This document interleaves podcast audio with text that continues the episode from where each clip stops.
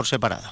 Las reservas de agua en los embalses de la provincia continúan subiendo, sobre todo en el Vicario Gasset, gracias a la sucesión de varias borrascas. En la última semana han sumado otros 6 hectómetros cúbicos y alcanzan 118 hectómetros, el 23% de la máxima capacidad de embalsado. Esas cifras son, sin embargo, inferiores a las del año pasado, con 35 hectómetros cúbicos menos y casi 7 puntos porcentuales por debajo que en las mismas fechas de 2023. Los pantanos que abastecen a nuestra comarca apenas registran variaciones. Fresneda, en la cuenca del Guadalquivir, tiene 5,5 hectómetros cúbicos y se mantiene cerca del 30% de su volumen total. No hay cambios en Puerto Vallehermoso, que está al 75% y almacena 5,2 hectómetros cúbicos. Vega del Jabalón sigue seco y la cabezuela continúa perdiendo recursos lentamente. Baja al 2,4% de su máxima capacidad de llenado y su situación es crítica con solo un hectómetro cúbico, según los datos de la Confederación Hidrográfica del Guadiana.